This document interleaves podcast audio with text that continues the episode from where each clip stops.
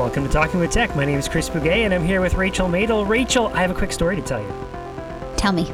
Okay, so at the time of this recording, it's Teacher Appreciation Week, and um, the people in my neck of the woods had put together a little slide deck, and you know, with the slide deck went out to all a whole bunch of people that said, just make a slide and say thank you to someone that you appreciate, right? And so I got the slide deck and I was saying thank you. And of course, I made a little video that just said, you know, hey, people, I really appreciate you. And in that video, I um, was like, and for those of you that are that are creating an educational experience with robots, you know, thank you. And for those of you that are, are doing your own learning about um, comprehensive literacy for all, and I hold up the comprehensive literacy for all book, thank you. And then I go on and on, and I'm giving other examples of saying thank you. Um, and I it was just a, a subtle way that I was sort of trying to put a, a drops in buckets of like check out this book about literacy, right? And so that's something that I try to do around literacy with uh, in my neck of the woods. A little, small, little, tiny thing. What do you got going on around liter- literacy? Oh, great question, Chris. So I want to share a story on the podcast. I so I am very active on social media, as you know. We you know, create reels mostly at this point, um, all about different topics with AAC. When I get, and I get a ton of questions, I know you do too. We both collectively get questions from people listening to the podcast. We both get separate questions, people just asking about, you know, assistive technology, AAC. So part of what I do when I get questions is kind of put them into different buckets of content that we could create and kind of answer questions on social media. So like if something keeps coming up, I'm like, okay, like this is something that we should share on social media. Can I just pause you right there and tell you what a big fan I am of your social media? Meaning, uh, I like your style, right? It's you. You just it's your head. You talk right to the people and right to the the camera. There's not a lot of other um, things that are going on. It's just let's talk about this. And then you got the captions rolling underneath. And so I just feel like it's a really useful resource. And I'm a fan. I always stop and I always watch and I always listen. I don't always comment because I know we're going to chat about things when we get together, but I'm definitely a big fan. Thank you, Chris. I really appreciate those words of affirmation. Um, we put a lot of energy in. Uh, intention into what we do on social media. And I've gotten a lot of feedback from people saying, you know, I've been following your account for uh, a long time. I love your content. And people are always kind of messaging and reaching out saying that they appreciate it. And that makes me feel good uh, because I do think it's a really great platform to share information. Um, so, you know, when we're trying to figure out what we're posting and what kind of content we're creating. Of course, we take um, feedback from the people who follow me and people who reach out and ask questions. Um, but I also just, as I'm going through my days clinically, I will have an idea that kind of sparks something. And I'm like, okay, I had a conversation during a coaching call and this sparks another idea. And we kind of collect them on a list. And then, you know, as a team, uh, I get together with um, the people who help me on like the digital side of my business and we talk about okay, what are we going to do? What am I going to record? What is this month going to look like? What's next month going to look like? So, anyway, we have these team meetings. We talk about what I'm going to record, and then it goes through a whole process um, where I luckily I'm so grateful to have a team that can, you know, take that recording and edit it and add those captions and, you know, post it. And, you know, I write the captions and things like that. So, one of the things that we do during these meetings is we look at the analytics. We look and see what resonated with people and how many people shared this and how many people bookmarked it and how many people commented and engaged. And you can see all those analytics on social media. Um, I was going to say it sounds like an awesome way to reflect on what's working and what people are interested in and what uh, what resonates and what to do differently, right? What what uh, changes you'd like to make. Yeah, and so it just it's really helpful. Uh, we do kind of testing and like we've we've realized that for example sometimes I'll have a lot to say and so we'll we'll split the video into two parts. So it'll be like part 1 comes out on a Wednesday, part 2 comes out on Thursday. And we've realized that like part 2 never performs well. And we're like what's going on with part 2? Like I have that this is just as important as part 1, but for whatever reason, maybe because I'm wearing like the same outfit and people were like, oh, "I already saw this." notoriously does not perform well part two. So we're like, okay, we're not going to do part one and part two anymore. So that's just an example of how we look at analytics and then we make decisions moving forward about it. I have to tell you, Chris, this last meeting that we had, um, we were looking and we are kind of doing um, a review of uh, our analytics, and something really disheartening came up, and I wanted to share it on the podcast, and it has to do with literacy. Oh, okay. We realize that if we look at all of the times that I've posted about literacy, whether that be on a reel or sometimes we've done the swipe through posts, we've done, um, you know, collaborations with other SLPs about literacy. And notoriously, our literacy posts do not perform well. And it's just like, it really is disheartening to me because I'm super passionate about literacy and AAC. I feel like when I share about it, you know, my thought process is I understand this is kind of a, an area of our field and our practice that maybe people don't feel comfortable in. And so I try to share information about you know, obviously using the framework of comprehensive literacy for all um, and sharing some of the things that I've learned, some of the strategies that I teach. And it's just like, it's, I think it's really useful content. And so I'm just like, why, why, why is this not performing well? Why are people not liking, sharing, commenting? Like, it's just like, if we look at all of the analytics, it's just, it doesn't perform well. Mm-hmm. Okay. Well, let me ask some, some follow up questions here. And uh, people can't see me, but I'm, I'm rubbing my palms together, ready to dig into this question here. So, uh, this, my first question to, to you is probably going to be hard to answer because I know from looking at the analytics of the podcast, we don't always know who our audience is, right? So, so a little of this is speculative, but let me ask you: in the if we were to create a pie chart of a percentage, what percentage do you think are parents versus teachers versus SLPs who focus on AAC versus general SLPs who are just um, who AAC is one part of their job. You know, uh, what do you think the percentage breaks down to? Yeah, I mean, it's a really great question. It's so it's mostly professionals, I think, who are following my work. Some parents, though, there's like a, a small percentage of parents. Um, I think that there is a lot of um, AAC specific people that follow my work. Um, but I also think that I speak oftentimes to a broader audience of speech language pathologists who don't specialize in AAC, but are just kind of following me to learn more about an area that maybe they don't have a lot of training in and don't have a lot of confidence in. Um, so I do think that I speak oftentimes to a broader audience of speech language pathologists, in addition to people who are you know doing this work every every day, and also parents who are interested in AAC. So let me again. Let me let me let's see if you can quantify it. If I said there was, you I had knew you were going to ask this. If there Numbers. was a hundred, list, you had a hundred people watch your your video, um, what percentage do you think out of those 100 are the general SLP? I would say probably 60. 60, okay. 60. All right, with a with a margin of error on either side. Yeah. But yeah, okay. Um, so 60% of the of the population that is listening to your video and watching your video gets to experience you talking something about literacy and you think they thumb up on it, right? They're like, move on, I'm going on to my next reel, right? Correct. Um, okay, well, and so th- if that's the case, that sort of makes sense to me because I could imagine a general speech therapist thinking, that's not my job, or that's not the bulk of my job. I support someone else is doing that, but I'm not doing that. Do you think that's a fair assumption? Yeah, and I also would think there's a lot of speech language pathologists in who follow my work who are in the schools. And i think that in when you're in the schools um, it's easier to say like oh like i don't i don't really do the literacy. The teacher does that right? Um, so i think that generally speaking it's probably like this is not something I really work on, um, which I kind of know that, right? Which is why I'm trying to encourage people to learn about it and learn more about it and figure out ways to start incorporating it into the work that they do.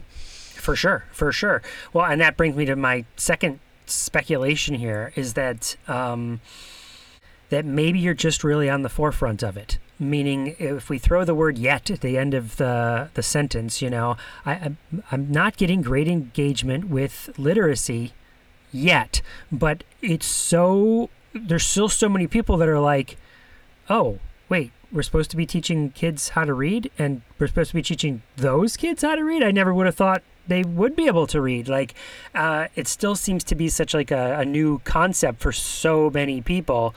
Uh, that when you do in, introduce it to them, the light bulbs go off, and they're like, "Of course we should be teaching them to read, but why were we not? Why was I not thinking in that ballpark?" So I wonder if, I wonder uh, if this is just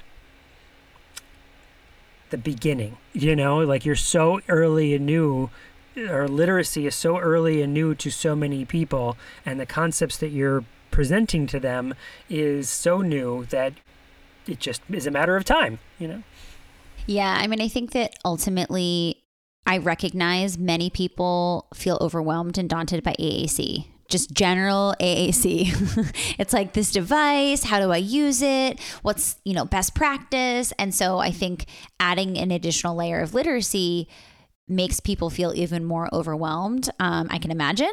And so I think that that is something that I recognize and I regardless of my analytics, you're going to keep hearing from me about literacy and AAC because it's important, right?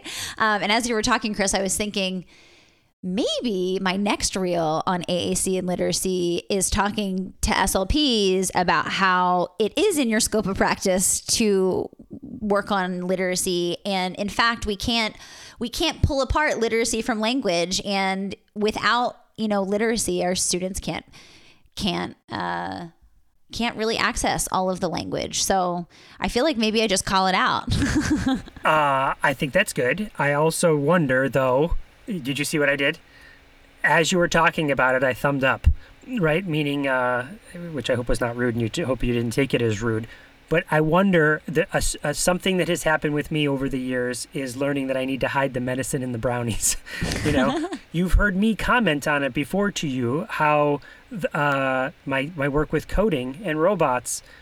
No, I don't get a lot of people to show up at those. It's more than ever. It's grown over the years, but because no matter which way I title it, people think, "Oh, that's not for me," or "That's too complicated," or "That's not my thing." And so now I'm like, "Hmm, what if I titled it like uh, "Top Ten Ways to to Help with Negative Behaviors"? And then you, oh yeah, I fight with regular beha- these negative behaviors all the time. That seems to be a problem that I have. Let me come to that session, and then I'm in there going, "You want to work on behaviors? Let's play with robots," you know. And I wonder if that's a way to get literacy and in, into the, the the message of literacy to the, your audience is to bake it in the brownies. You know? Yeah. Yeah. No, it's a good strategy. Um, I also know that when it comes to performing on social media, for better or for worse, like the more controversial I make it sound, the more engagement we get. So when I say things like, here's one thing everybody should know about AAC, or here's this one thing that I never do in my practice, like those kind of sensationalized uh, titles really catch people. Um, so I could get. Here's 10 things you should know, and you're not going to believe number four. Let's actually skip right to number four. You need to be teaching literacy. right. Uh, that's too funny. That's too funny. But I, I do, I do think those strategies might help. Um, sens- sensationalized titles um, that has literacy b- baked into it, um, and combining literacy in posts about other things that people already care about or already think it's their responsibility. Um, I think that might catch more flies than I'm just going to call it out. People, you got to be doing literacy. You know, I feel like that's. Yeah, I'm already too busy, Rachel. And the, you, again, you, you, Rachel can see me, but I'm thumbing up. You know. well, thanks, Chris. That was really helpful. It was uh, fun to kind of share, and um, yeah, hopefully, it was fun for our listeners to kind of hear the behind the scenes of how my process, you know, goes with with social media because it is a huge part of what I spend my time doing and our team works on. And so, um, yeah, it's just again, I'm a fan. I think it shows. You know, the the work that you put in, it doesn't look like it's um, you know just off the cuff. It certainly looks like you're putting the time in. You're putting care into it. It's good information that people need to see and hear. So it's well worth it. Um, so we want more people engaging with it. Yeah, awesome. Chris, what is our interview about today? Well, this is with Sarah Seiger, and she had reached out to me to uh, ask about AAC coaching, and um, I believe got a job in her neck of the woods to sort of maybe do something like that. And so was sort of brainstorming what what that position might look like. And so in the same way we were just saying that we get emails with questions, uh, she had reached out with a, a, kind of a long list of questions, and I said, "Want to jump on a podcast and record?" And she was like, "Let's do it." So what you're about to hear is my interview with Sarah Seiger.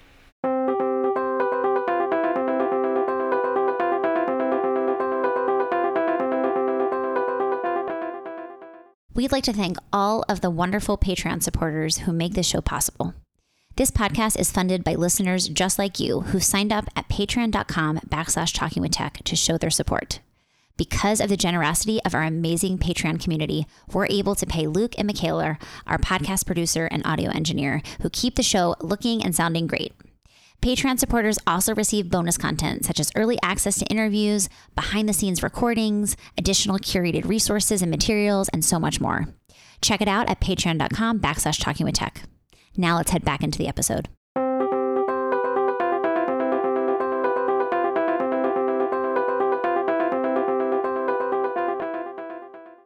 Hi, my name is Chris Bugaj with the Talking with Tech podcast, and I'm here with Sarah. Sarah, can you say your last name for us? Yeah, it's Seiger. Seiger. Yep.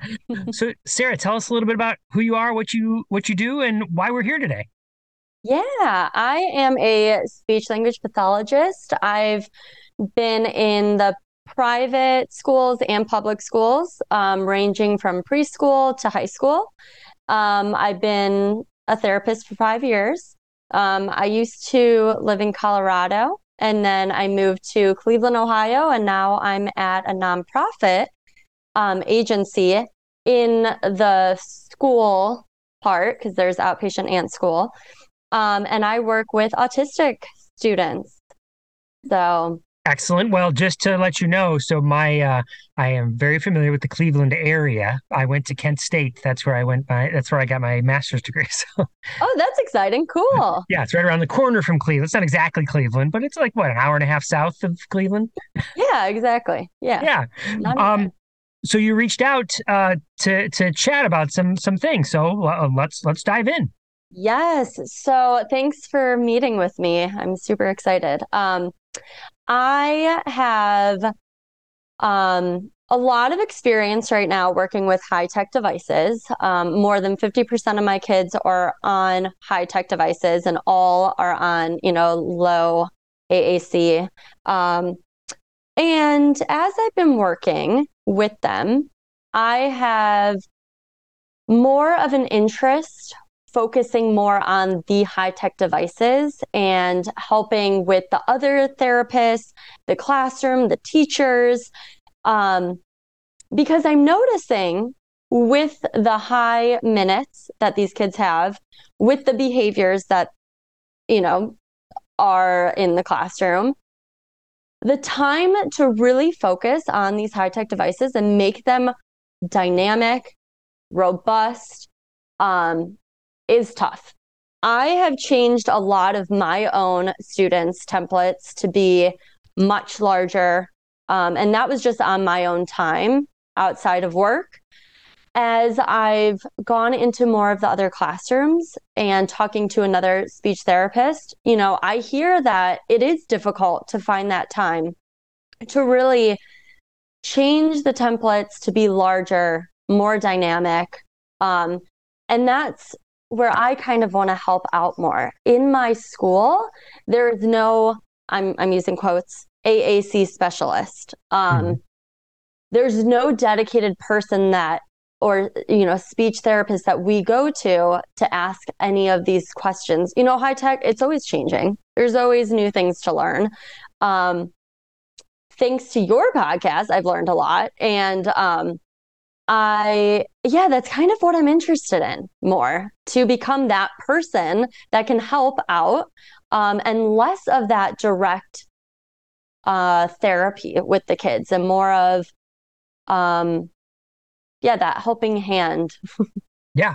Um, okay. So let let me ask some clarifying questions, and yes. and we'll go from there. So okay. you you use the word template. Can you describe that a little bit? That's a term that um, I haven't really heard other people use before. So what do you what uh, oh. or but but it's a, it's new to me. So do you mean like? Well, you tell me what you mean. okay. Um, so when I say template, I'm talking about the vocabulary. Um, like for example, if we we're talking about Proloquo2Go, you can have um, a very small, you know, four by I, I don't know six template. So that's mm-hmm. the vocabulary. Gotcha. Um, and then you can make it to six by ten. So that's what I mean by template. What do you call it? Yeah, no, I mean, yeah, vocabularies or, but okay. a, a, page set. Yeah, I get, I totally, but vocabularies is the term that we typically use in our neck of the woods. So okay. I, I thought that's what you meant. And I just wanted to make sure anyone listening was like, well, let's make sure we're on, where the jargon that we're using is the, is the same. Yes. So then I heard you sort of summarize that you, uh, if I'm summarizing this correctly, that, um, you have seen that uh, many of the kids that you're supporting have moved up in how many words are available in those templates. Was that fair? Oh, oh, um, are you asking how many? Yeah. Well, not how many, um, but just that you've seen that happen. Like you, you've had, uh, you've participated in going like, well, yeah, we're starting with 20. Why? Let's go up. Look, if there's there, there's no fine motor difficulties here, let's give them more words, right? Is that? Oh, yes. Absolutely. I've done that with um, at least six of my kids, mm-hmm. um, changing it so that it's just more more robust. Mm-hmm. Now, and uh, if I heard if I heard you correctly, you you haven't been working with this nonprofit for five years. You've been working with them for a little bit of time, so you probably inherited kids that had these templates or page sets or vocabularies, and then you're like, wait, let's make some adjustments here. Is that fair? Exactly. So mm-hmm. I've been at this agency for two and a half years. And how this works, it's a nonprofit. School districts send these students to us, and we are their school. So it, yeah. it is their school. Um, so the school district will set them up with a device, and then they come to us and we use that. Um, Gotcha. But I have noticed, yeah, I mean, I work with these kids all the time. So, which is really great. I know them very well. And so I have been able to trial on my own work iPad um, larger templates, seeing how they do. And then I just transfer it in onto their personal device after speaking to parents, speaking to the team. Mm-hmm. um, and it's it's been working out really well.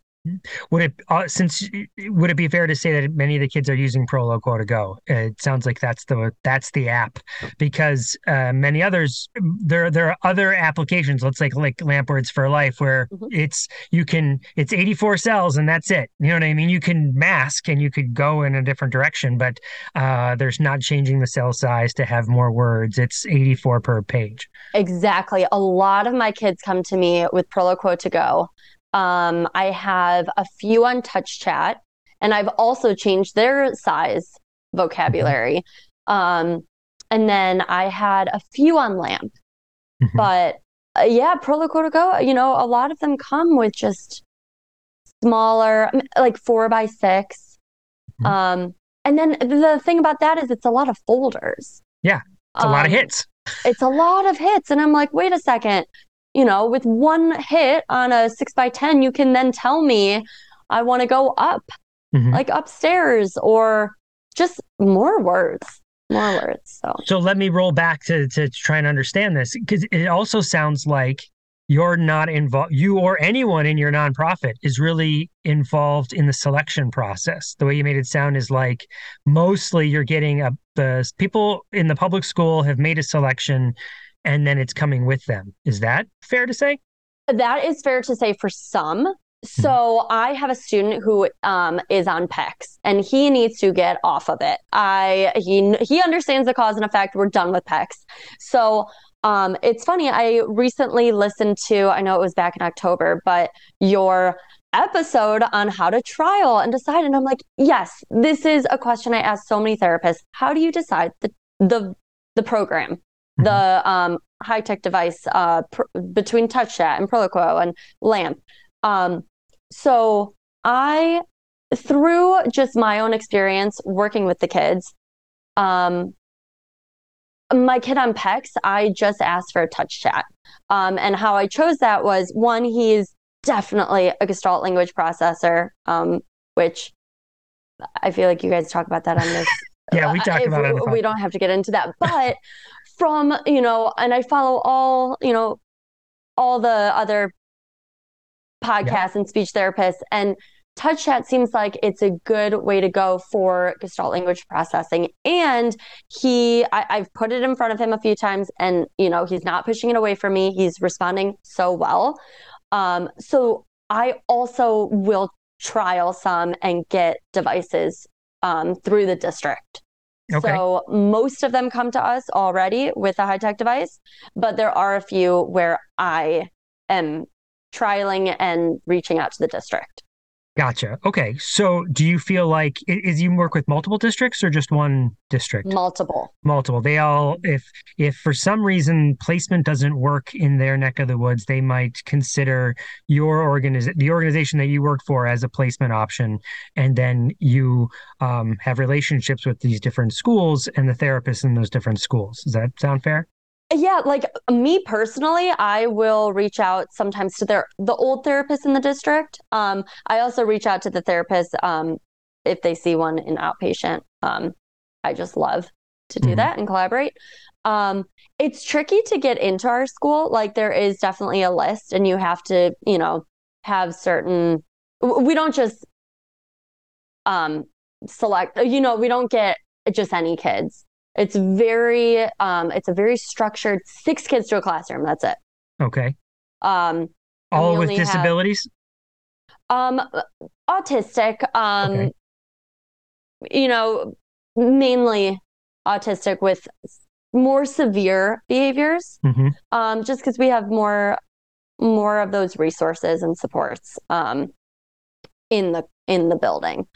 okay Um, but yeah, it, it's it's small. Six kids to a classroom, and we have uh one, two, three, four, like five classrooms okay. on one side of town, and then two classrooms on another side of town. That's it. gotcha. And you travel to all of those Nope, I'm just Oh. on one side, um, uh, one building, okay. And each therapist only has two classrooms, okay. So twelve kids at most. oh gotcha. So you have 12 kids on your caseload Um, typically, yes. I actually only have one classroom right now. okay so six kids So I, I have five kids. five kids That's okay it. Um, so I know these kids very well. Okay. But um and the the speech or OT typically will stay in the classroom all day. Like it, it's a so we really get to know them. But Mhm. um aside from the actual direct therapy, we again we don't have the go to, hey, I have this question on about this high tech. I kind of have become that person. sure sounds like it Yeah. Um, you know, there's, for example, there's this one student on GoTalk, and he's doing great. And I actually just jumped into the classroom one day to watch him work on it. He's doing so well. Do you He- mean the GoTalk Now app or a GoTalk Oh, the that's a good device? Mhm. The device, a Go Okay. Talk 9, Nine, nine cells. Okay. nine cells, and he's doing so well. And I would love for him to be on a high tech device. Um, Yeah, because how much can you say with just nine cells, right? And even Right, if GoTalk has levels, you know, it's still limiting, right? Right. And then the motor planning, like you take out the paper, then you put more in. Um, but the time for uh you know, knowing and feeling confident about which to what to where to even start, you Mhm. know, is where I hear a lot of the struggle. Um, so I would love to be that person to just go in, sit with the kid and have my different devices and see where they um like gravitate towards and Okay. so on. Okay. Well, I have some thoughts. My first thought is um I'm encouraged that you're working with the the the that you have relationships with the the feeding schools into your school because Mhm. Ultimately it sounds like i mean in my world i'm always thinking about inclusion. How can students with disabilities be included into the general educational experience? And how can we redesign those general educational experiences so people can be more included right? Um, not necessarily taken to a separate building with five other kids with a similar disability. Do you know what i mean? That Mhm. Um, on a spectrum, I'd want uh, uh, how can we move in this direction? I'm pointing to my right, right, to, towards the inclusion setting, so that you're not in in this sort of segregated setting. Is that a fair like you want that that too? So, I mean, ultimately, we would love if our kids end up back in the district and we get a handful of the kids to go back in the district. But what is um stopping that from happening? Well, a lot of their um their behaviors, but like why do they have behaviors? Communication right. is one of the top things. So, you know, being in the school, I deal with a lot of those behaviors. I'll jump in because there's a, a barrier, a communication barrier. So, um, yeah, ultimately, we would love our kids to go back to the district. Um, but okay. Uh, whenever they're ready, we don't want to rush it because it's a hard process to get them back into our school. Sure, sure. So it, is it also fair? So I, you know, I work for a public school, and we mm-hmm. have um, private schools that some kids go to, and if it's similar in your neck of the woods, the way that works is we work as a collaborative team. I mean, I know those private school therapists, and they know me, and mm-hmm. um, they or the the colleagues that I work with, but we all know each other and sort of make decisions together.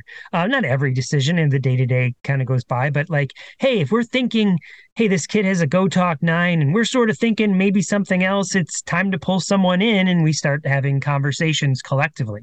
Is that how? Would you feel like that's how it works with you with most of most of the schools? Is that we make decisions collaboratively?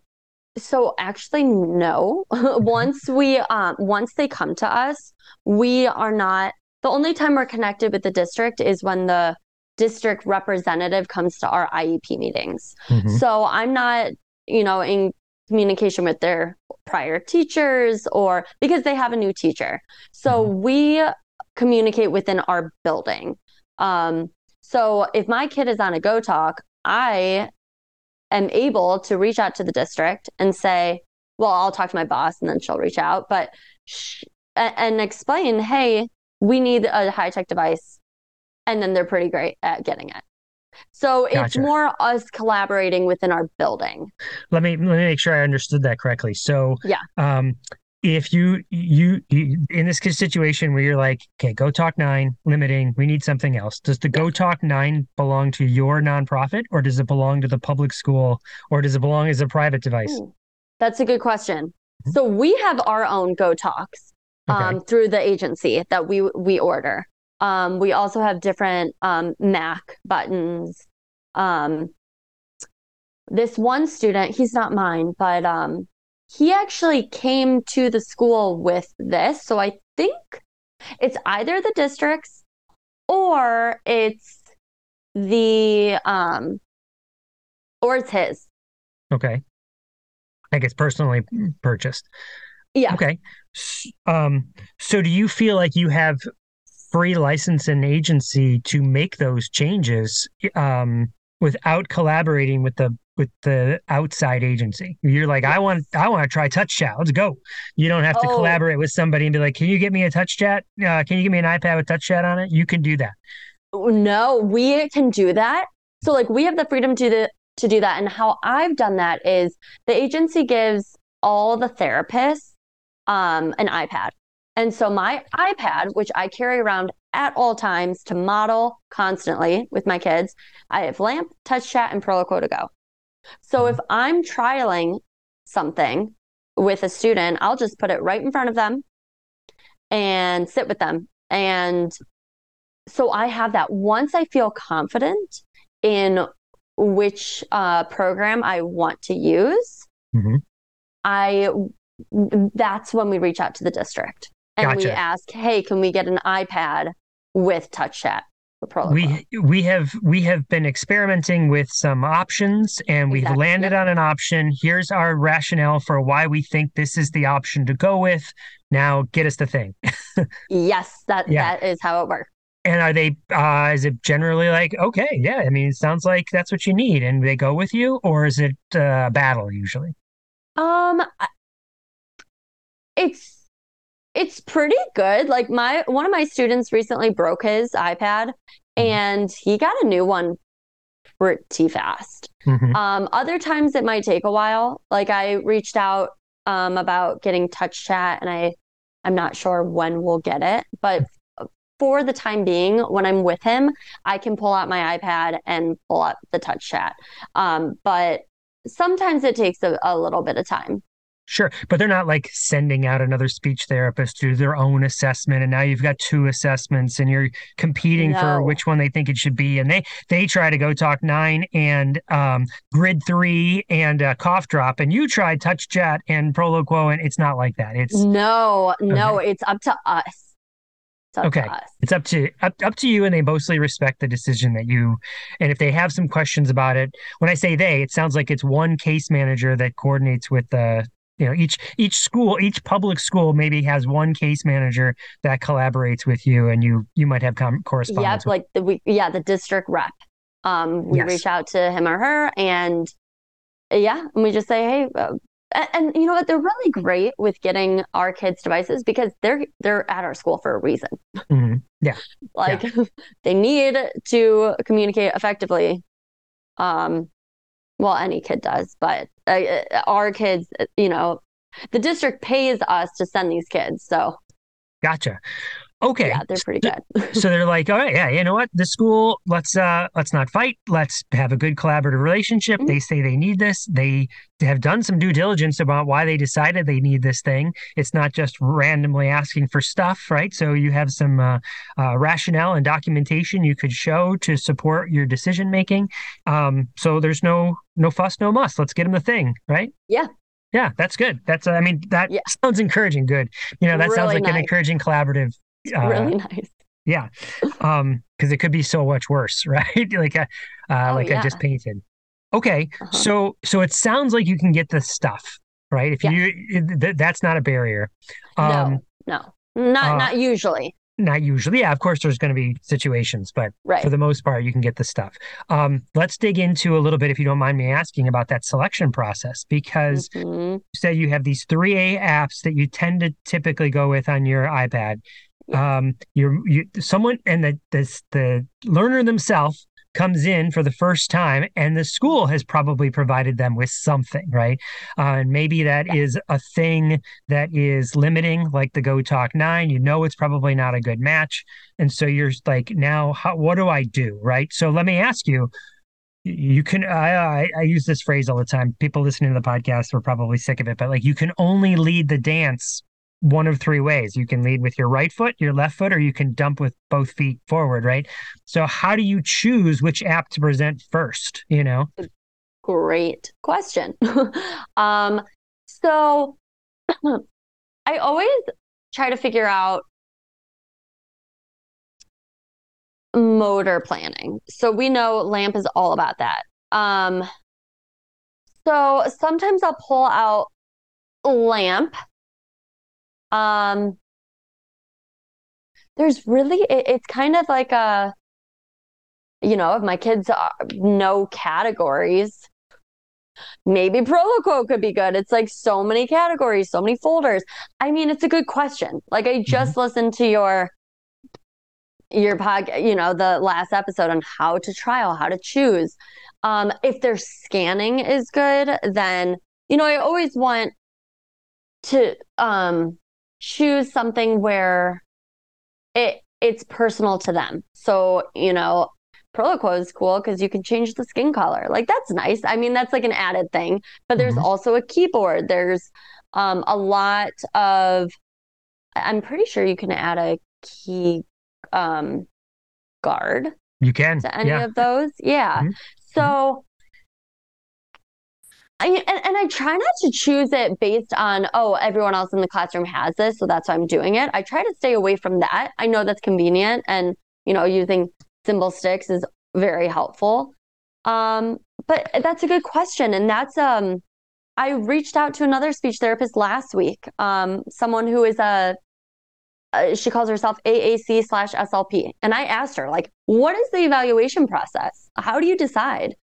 Um, she uses the communication matrix Uh-huh. and then looks at like how their communication is and then she kind of just also trials like it's a good question Yeah. and i don't trials, really have an answer I would ask that Um, same person the same thing. How do you decide what to trial first? Because that will influence the other trials. Do you know what I mean? absolutely um so i did TouchChat for my one student i pulled it out um TouchChat is great with like eventually building those sentences like syntax. And um i read that for gestalt language processing it, it's it's better maybe. So i pulled out TouchChat and i just had it open. TouchChat's also nice because um, it has already built in a sensory folder.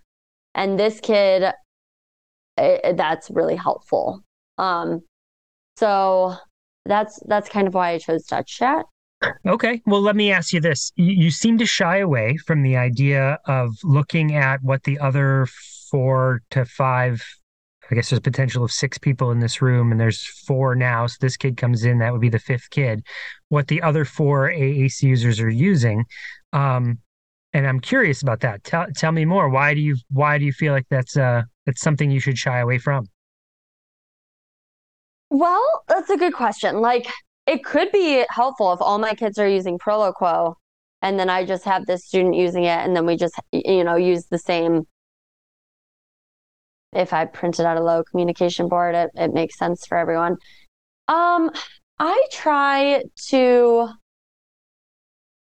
when i put the devices in front of the kids if they're showing interest like if they're kind of gravitating towards it then i i like to follow their lead kind of um and if there are a lot of words that they're already understanding i'm like well that's awesome. Um i also the thing about Proloquo is there's so many like the buttons can be in so many different places. So if you're thinking about motor planning like that's Mhm. huge. Like that's um it's really it can be tricky. Um if, if a kid is really good with their motor planning i might not want a device where i can find i don't know what word like a word in multiple places in so many different spots Mm-hmm. Mm-hmm. um so that's an example um i love how your i love how your brain is working right now because it's trying to wrestle with all these different concepts right? So let me if it's okay let me try and help um yes please. stream, streamline some of it. So i don't know uh, you sometimes you hear people say this kid's a motor planning kid and this kid's a not a motor plan well every kid is a motor planning kid. So that sure. should yeah. So, so it's just how complex those motor plans are. Um, Yeah. And how much difficulty you might have learning those motor plans. But keeping buttons in the same spot and minimizing how many hits is going to be good for every single every everybody. There's it, it- there's no one that's going to do better by moving the buttons around. Right? Um, in the long term, right?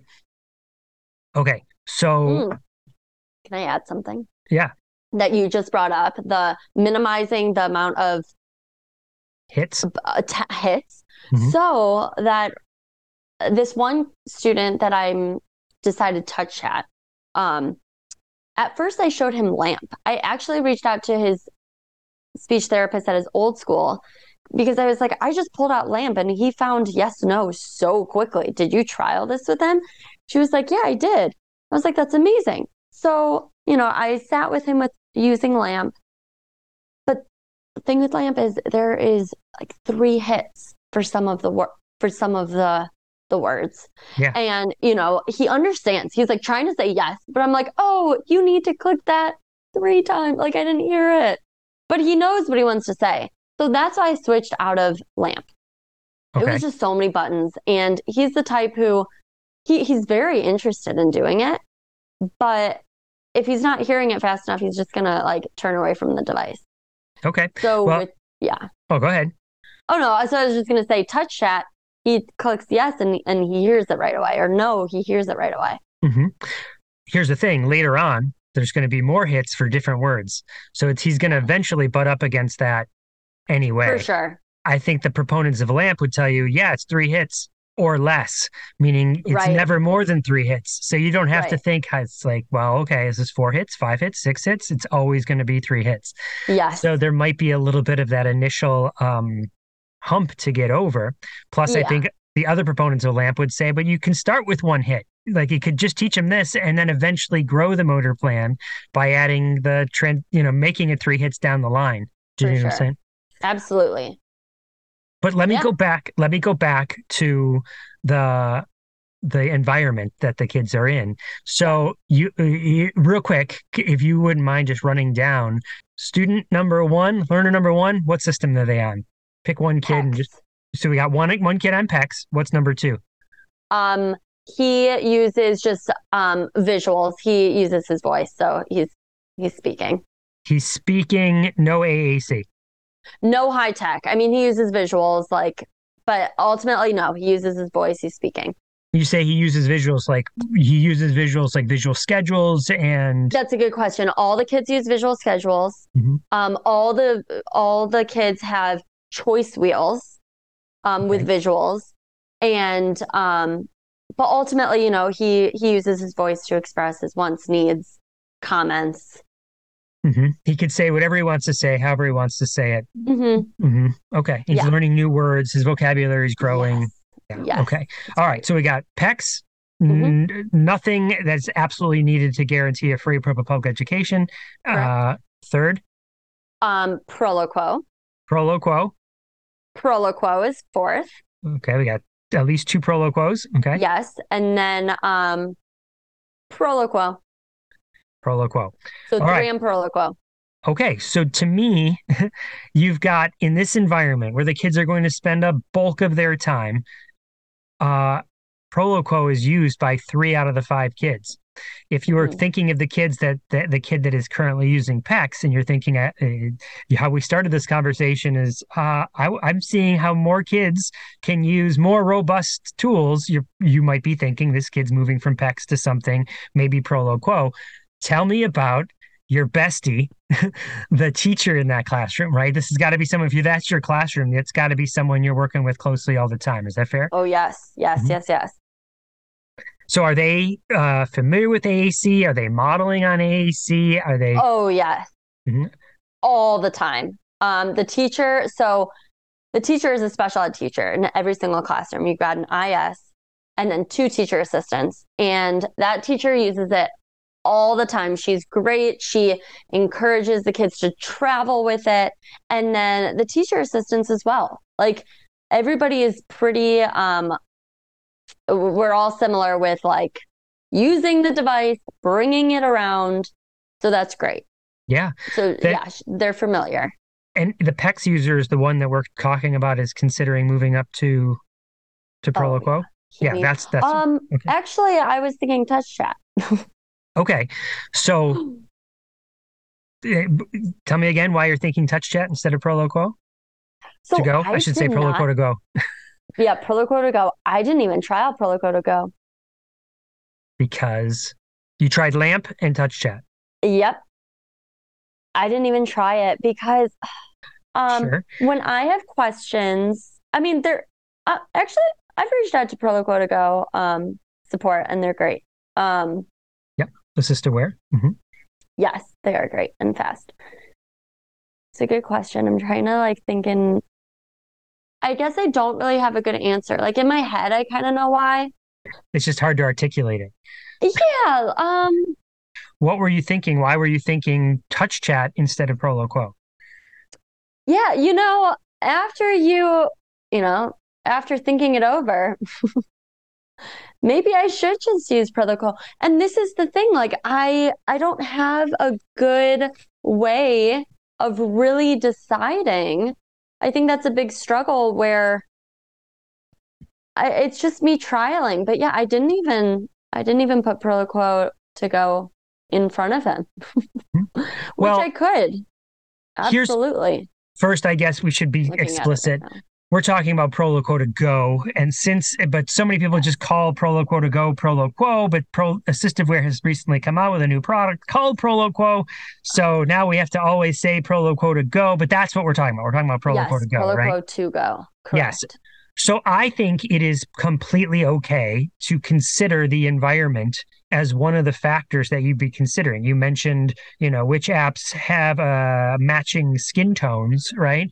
That's a consideration. What languages might be a consideration? How many hits might be a consideration? As you're making this list of things to consider, um, certainly one of the things to consider could be, well, what is go? What's already in the environment, so I can minimize the relearning the teachers and other communication partners are going to have to do.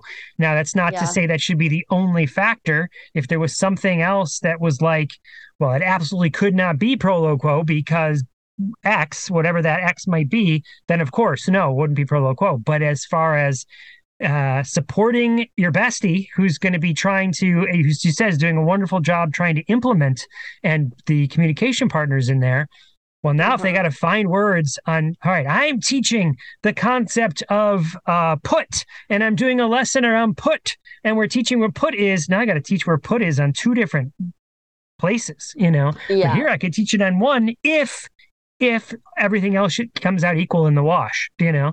Yeah, no, that's that's true. Um, and the materials that you're making could have the symbol support for going home. Hey, parents when uh, at home you do this activity this is the symbol that you could be looking for. We're using yeah. this symbol and we can help teach it. You know the symbol looks like an this because of why. Here's how it looks that way. And and kind of explain it so that they can be can can get better at it as opposed to here's two symbols and i got to make a whole other set of materials just for this parent. Do you know what i mean? Right. No that's very true. Um yeah, I you know, I'm I see this kid tomorrow, so now I'm gonna put Proloquo2Go in front of him and see how he does. Um well, okay, let's talk about that for a second too, because yeah. that's what what you're describing is something I think is pretty prevalent. Is that well, I want to be respectful of the client of mm-hmm. the student so i want to give them the options and then go with the flow whatever they sort of gravitate to right but the problem with that sort of thing is that you still, mm, you go to a, a restaurant, you got to order off the menu. You know what I mean? It's mm-hmm. like you're not going to, I don't know, um, yeah, you, you know, I hesitate to even pick a restaurant. I don't know what's something in uh, in Ohio. You go, you don't go to Applebee's and order a um, I don't know what what, what don't they have at Applebee's? It's um, a terrible. I'm doing a terrible taco. job. Yeah. Okay. You let's don't say you order don't, a taco there. You don't, don't order think. a taco at at Applebee's, right? Because it's not on the menu. So mm-hmm. same thing with the user here. You're like, okay, I want to introduce you, but I'm still only giving you three things, maybe, and I still have to introduce one of those things to you first. And right. so whatever that rationale that you might have for introducing that thing 1st mm-hmm. that whatever that rationale is, the question then becomes, well, why wouldn't that be the rationale to just implement that thing? you know mm-hmm. um and here's the thing kids a strategy or a phrase that might help is kids will learn what i teach them if i give them Abs- a, yes right a PECS board with three pictures and that's all yes. i give them then that's what they're going to learn because that's what i'm teaching them but if i give them Proloquo2Go and i start teaching them the sequences for hitting these words and how they how to use them and what they mean then kids will learn that because i'm yeah. teaching them that he will learn he'll pick up quickly. I mean he's already repeating words that he hears on the device. Um mm-hmm. so I, I am not worried about that at all. Um and yeah you know i didn't think i mean i obviously thought about well what are the other kids doing using? But i mm-hmm. didn't i guess that could be a factor. Um you know what the environment looks like. And it would be more convenient also you know for the teachers. So as long as I think he'll pick it up quickly for sure. Well, um, Sarah, let me extend it out of there because let's uh, let's be thinking about the the sixth kid and the seventh kid too. So when you're, uh, it wouldn't necessarily just be this kid, but okay, what's the next kid that comes in and you're like, oh, well, maybe the selection process, eh, putting just a handful of things in front of them and letting them pick the one that they seem to gravitate to might not be the most scientific or even the best approach because right. whatever they gravitate to, they just for whatever reason they might see this one first. And still, what do you do? You're not putting three iPads out and letting them choose the, way with three, right? You're not doing that. No, no. Right, you're still no, sort no, of no. introducing one and starting to teach it. So I would right. think let's really think through what that rationale is. Right. And then let me extend it even further. It sounded like, if I'm remembering correctly, that you have multiple campuses. Right? You have this this particular campus has this classroom that has six spots, but there's another classroom on this campus that has six Yes. spots. Yep. Mhm. So we have um, one on the west side and the east side. East side of the building or the town? No, sorry, um, of the town. Like Okay. um, east side uh, Cleveland and then the west side. Of Gotcha. Cleveland. East and West Cleveland, and the you you work at one of those, and in that Mhm. in that one, so there's and you're working in one classroom, which means there's a speech therapist working in the other classroom.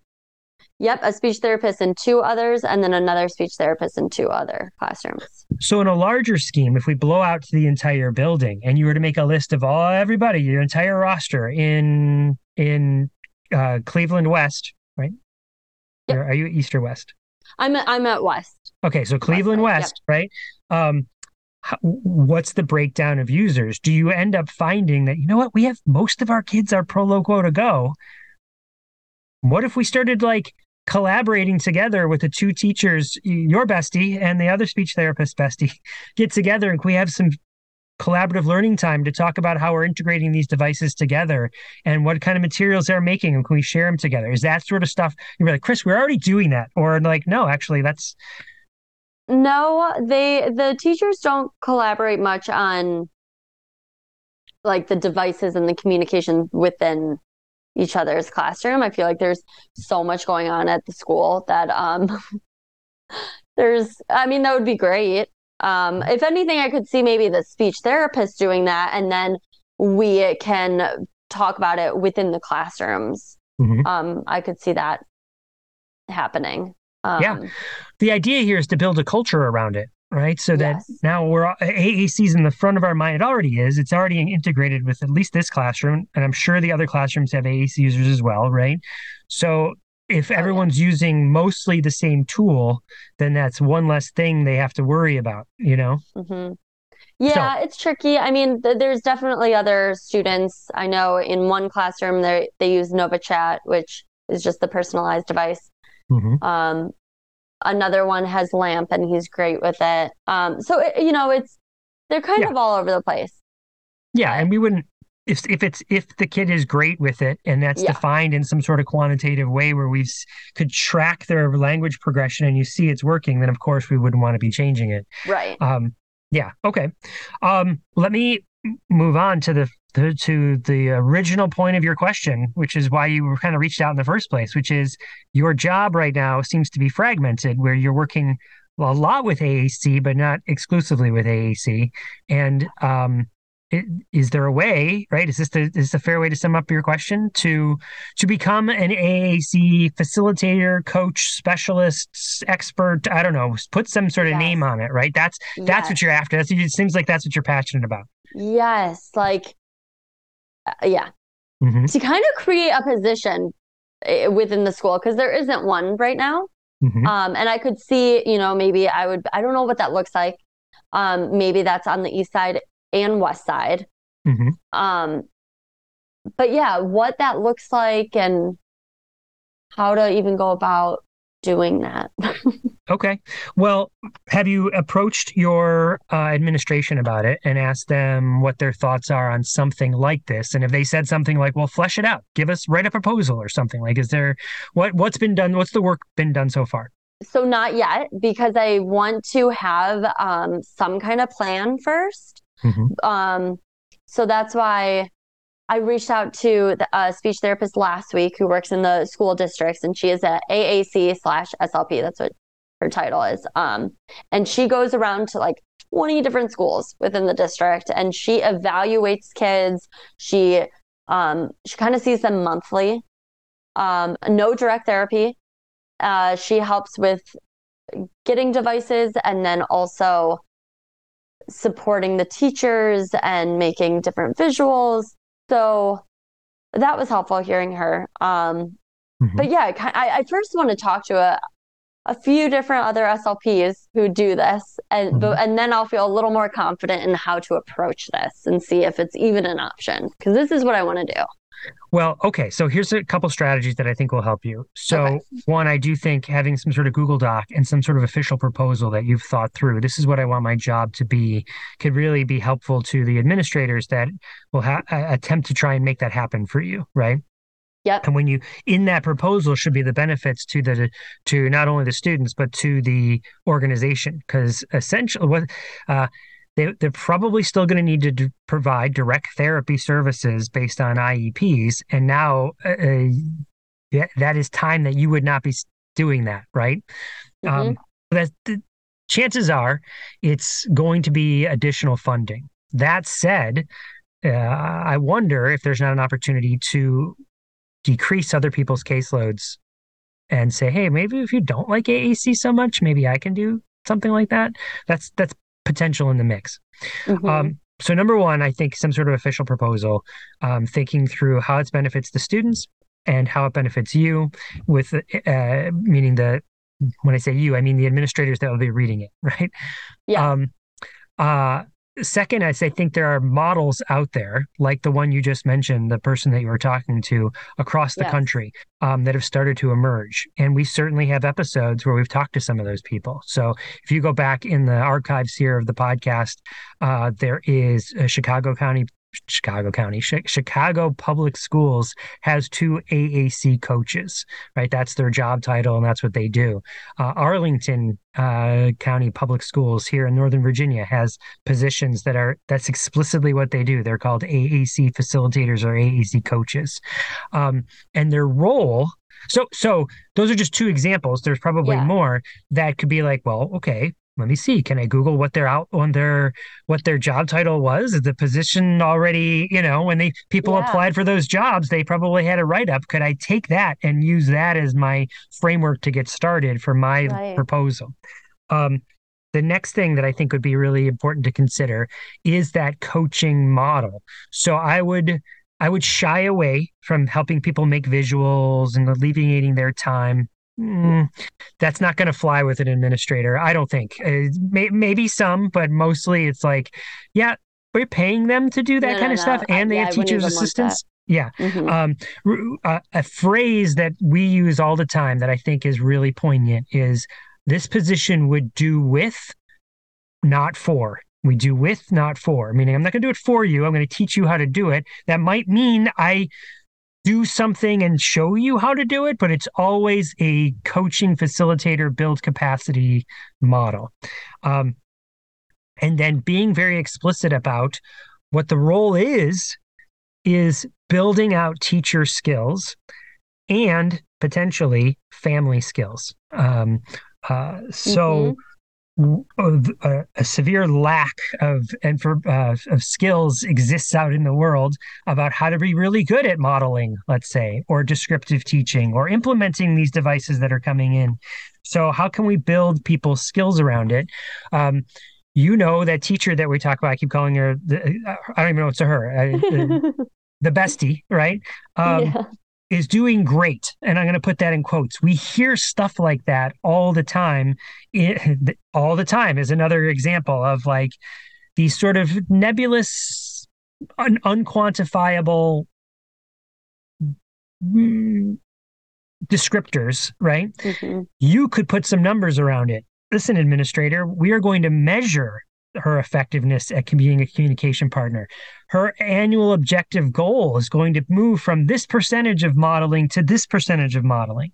We're going to start investigating coaching parents because these kids are not going to be with us forever. And so when that kid moves on, what skills do those communication partners have? So let's Right. start coaching the parents and start investigating that. And so that sort of is really measurable outcomes could be really appealing to an administrator to be like, when we added this position, we were here. And um, in the first year, we got baseline on on all of our staff. And uh, now, after a year of having this position, and we hired Sarah, the right person for this job, this is where we are. We moved up 25% in how frequently we were modeling, and all the research supports that modeling uh, helps kids learn language faster. You know what I mean? Like, Mhm. I think some sort of um, plan to increase the quantitative numbers of the communication partner skills could really um, be appealing and um give you some teeth you know like Yeah. so what are your thoughts on that So if I did something like that, like a measuring outcomes, uh, you know, asking the teachers, it would kind of be like me creating would be like a checklist, or they just say, Oh, I feel like I do this this amount of times. Like well here's what i that could work that could work as a start but i'm thinking something much more quantitative than that i'm literally thinking of measuring how often. Okay i'm gonna i'm gonna take a snapshot. I'm gonna come in i'm gonna observe you. And we're gonna make a little Oh. video of how often you're modeling. I mentioned the word put before right? How, okay you've got this lesson. You're going to be modeling core vocabulary. How often do you hit the buttons that say put uh, or in or go and and Oh. and measure that in a in a sequence of let's say 50 utterances? Meaning the communication partner uttered 50 utterances you know how to do a, a language sample right Yep. so here's 50 but i'm measuring the communication partner not the user right um Right. so so all right you said 50 things how many times did you touch a button on the aac device you know Oh, you only Mm. did it twice. Okay, well that's fine. That's where that's a great baseline. Now we're going to come back and after doing some coaching and having some discussions and you're going to watch me do it and I'm going to watch you do it. All right, let's come back and we did this baseline in September and we're going to do another in, in uh, December. Let's see how much did you go up. We're going to count another Mhm. 50 utterances and we're going to check off our ticky boxes. Oh my gosh. Remember how you only touched it twice? But we've been practicing this for like a bunch of months now, and now you moved up and you're doing it like 40% of the time. That's a huge increase. Don't you see how your skills have gotten better? And if that was their annual goal that the principal is evaluating them on, look at, I've already achieved my goal. Do you see what I'm saying? Oh, yeah. um, rather than because I'm sure what happens all across the and maybe your area too. It's like I don't know what should I rank my goal upon. Oh, I don't know. You know, like oh, for goal. sure. Right. Right. Right. Definitely. takes that all away, and we're building a culture around it. So uh, uh, let's do that across our all of West. I'm going to do this with the with the teachers and the paraprofessionals and the assistants, and we're going to build all of their skills that way. So West is best. Sorry, East. um, we we are rocking this communication thing. Do you know what I mean? Um, that could be really appealing. And then, okay, well, great, Sarah, that you've done it. Mission accomplished. No, that's only modeling. We haven't even practiced descriptive teaching, and we're all over the map with least to most prompting. That's a whole other skill. The teachers are prompting. Sometimes they're grabbing the kids' hands. Sometimes they're pointing to words. Sometimes they're just waiting patiently. What if we implement this least to most prompting? And that's so you could have a multi year plan. Like year one is uh, yeah. modeling. Year two is let's get him good at least to, to most prompting. Year three is descriptive teaching or whatever. Like I'm just throwing that out there. You could make up your own plan. It could be maybe two or three years of modeling and moving into something else. It could be very Yeah. personalized where the, this bestie's already awesome at doing modeling. So let's just jump that, that person into descriptive teaching or something else. You know what I'm saying?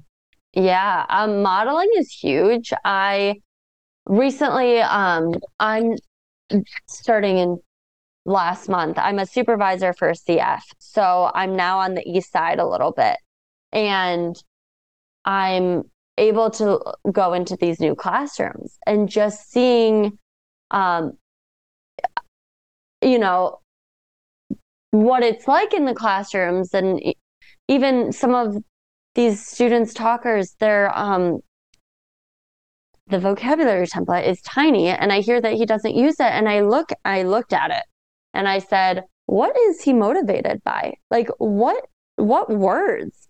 Because i looked and and i heard um they gave me like two words like squeezes and maybe something else. Squeezes wasn't in there. So i was like i'm going to add this.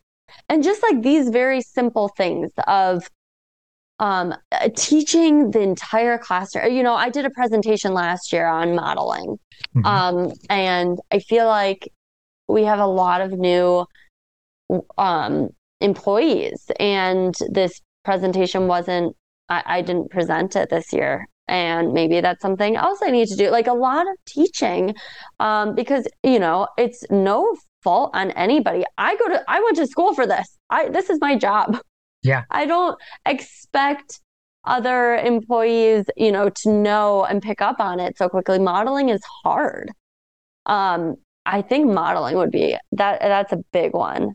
Yeah. Like how to do it. Like anytime I see somebody uh, taking the hand, the finger of a student, and I'm like, ah, hold on, let me explain. Um, and it's in all good intentions. It really is. Um, but that's something that I think a lot of people don't know about. Yeah, for sure. Um, so I, I like that one. So imagine building your entire culture and really your whole job around so the job first and then the culture around uh becoming learning language with AAC uh with uh, modeling as your first focus um, getting everybody good at that skill which takes more than just training. Like you can't come to a training and leave. You, you can come to a training and get an idea of what modeling is but you can't get good at it unless you actually do it you know so you, you can't just sorry everyone listening to this podcast you can't just get good at modeling by listening to the talking with tech podcast you actually have to motor through it and sit next to kids and play with them and model on the device so you Yes. this could be your job is to help people get really good at that because that is a skill that's is, is it's hard to do it's hard because it's Yeah. not something people have taught, been taught to do Right. And like um aided language input, you know, like everywhere you go in the building, you know, you can hold up their device in front of them and model those words um so that they can generalize it. now Um, imagine everyone in the building knowing how to do that right and then everyone outside the building like all the family members knowing how to do that you know Yeah. Yeah, I think fa- you know, family members for sure. Um that could be really helpful. Yeah, so just taking the time to, you know, focus more on that is what I would love. Mhm. I, I think it's just, yeah, coming up with that whole plan. But that all sounds good. Well, Sarah, I picture a visual that has, I mean, your report that your proposal, when you pitch it, should have visuals just like any other visuals, right? I picture the Venn diagram. Rachel and I have one in a presentation we do where it's like a three prong, it's three Venn, three circles overlapping Yes. and a Venn diagram where it's like tools. All right, we've got teachers to have tools so they can model. Second is training. I got to show people what modeling is and how to do it. But then the third part is coaching. I really need to be in there showing them, letting them do it, giving them moments to reflect, having explicit goals for themselves, like educators writing their own IEPs. Do you know what I mean? It's a goal for me to get better, build my skill out. I help them through that whole process so that when you come to our when you are you come to our nonprofit, you know you're getting the, this uh, not just qualified people, people who have been coached, and that's how we know they're qualified. Yeah. Yeah. Sounds good. Sound good? You think you can get the job? We'll see. Does that sound like the job you want? Let's it, let's go start there. Yeah, yeah, it, it's yes. Um it does. Uh me creating it and being the only one sounds a little intimidating, but this is ideally what what I would want to do. Um I think the question is, you know, what does my day to day look like? Mhm. um and like you know do do i see all these kids kind of like what that one AACSLP does you know they're she has like 80 students and she just checks in on them and like is that kind of what I would also do or do Well, I okay. evaluate all these kids and Imagine Sarah, not you deciding, because right now it sounds like all the weight of someone's entire AAC, uh, their language system, potentially for their life, is on your shoulders, right? Uh, because the public school did not, maybe they did, maybe they didn't, right? But you're making the decision sort of in a bubble, whether it should be Proloquo or TouchChat or whatever, right? Is that is Mhm. that a good summary? If I so imagine also is part of this coaching gig, right? The AAC coach is also helping them select what uh, what that is. And so now I'm going to build instead of the one SLP making these decisions about what it should be. What if my shifted my role to be a facilitator of a conversation? All right, we think this kid needs something other than PECS or a GoTalk Nine. What do we think it should be? All right. Well, we already know it's got to have core vocabulary, right? Let's make our list. All right. What else do we think? And now you're asking questions in sort of the same way that I was asking you questions to get there. Right. Um, you're asking the team questions to get there, and they come to a conclusion. You know what? We're not just going to go with Proloquo. Yes, we all know that the best, but for this kid, we know that it's going to LAMP Words for Life is the better choice or TouchChat's the better choice because we decided together as a team that this is the choice we want to make but I they wonder need, how they would decide though like they, i wonder if they would have you to guide them by asking facilitating yeah. questions right okay uh, uh, like well, you know what? Uh, it sounds like the, we're down between these three, and um, let's count. How many hits does this one have? How many hits does it take? Let's make five sentences. You come up with a sentence, and you come up with a sentence. You come up with a sentence. Make sure those sentences are um, got uh, morphemes in them. You know, th- make sure your sentence has an ing. Make sure your sentence has only three words. Make sure your sentence is a question, so not everything is requesting or a comment. Now let's count how many hits is it going to take to say that sentence? And how many hits is it going to take to make that sentence? That and just going through another stuff that's like time chris. Oh my gosh when are we going to have time to do that? But once you do that a handful of times it gets a lot faster like anything mm-hmm. so you you could be the guide through that experience to help them get there so that they're making they're not feeling like the decision was imposed on them. They're like, right. I'm part of this decision. I'm I'm empowered by it. We've decided together that this is the right tool. Let's go. Let's let's run with yeah. it. You know. Yeah. Okay. Exciting. Yeah. is this what you were hoping for when you reached out? Yes. Yes. Like some. Um. it, it is. I mean, I wrote a lot down. This is really helpful. Um overwhelming, but like in a really good way. Okay. Good. Well, yeah. As you start to piece it out, and if you need any help with, uh, you know, hey, I, I wrote up what I think the job proposals might be. You know, yeah. don't don't hesitate to reach out. I don't mind uh, giving a little feedback on that and helping you out. Make sure, uh, because awesome. uh, ultimately it's going to help it's going to be it's going to be better for you it's going to be better for the kids it's going to be better for the teachers that you support it's definitely going to be better for the entire school so yeah I, um, I think so for sure yeah. And this is very helpful.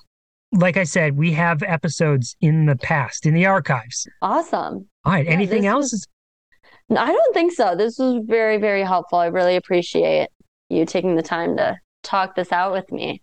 Absolutely. Well, thank you for coming on the podcast and thank you for listening to the podcast. And so, um, best of luck. Please don't be a stranger. Reach back out. Let, let me know how it all turns out. All right. We'll do. All right. Talk to you later. Thank you.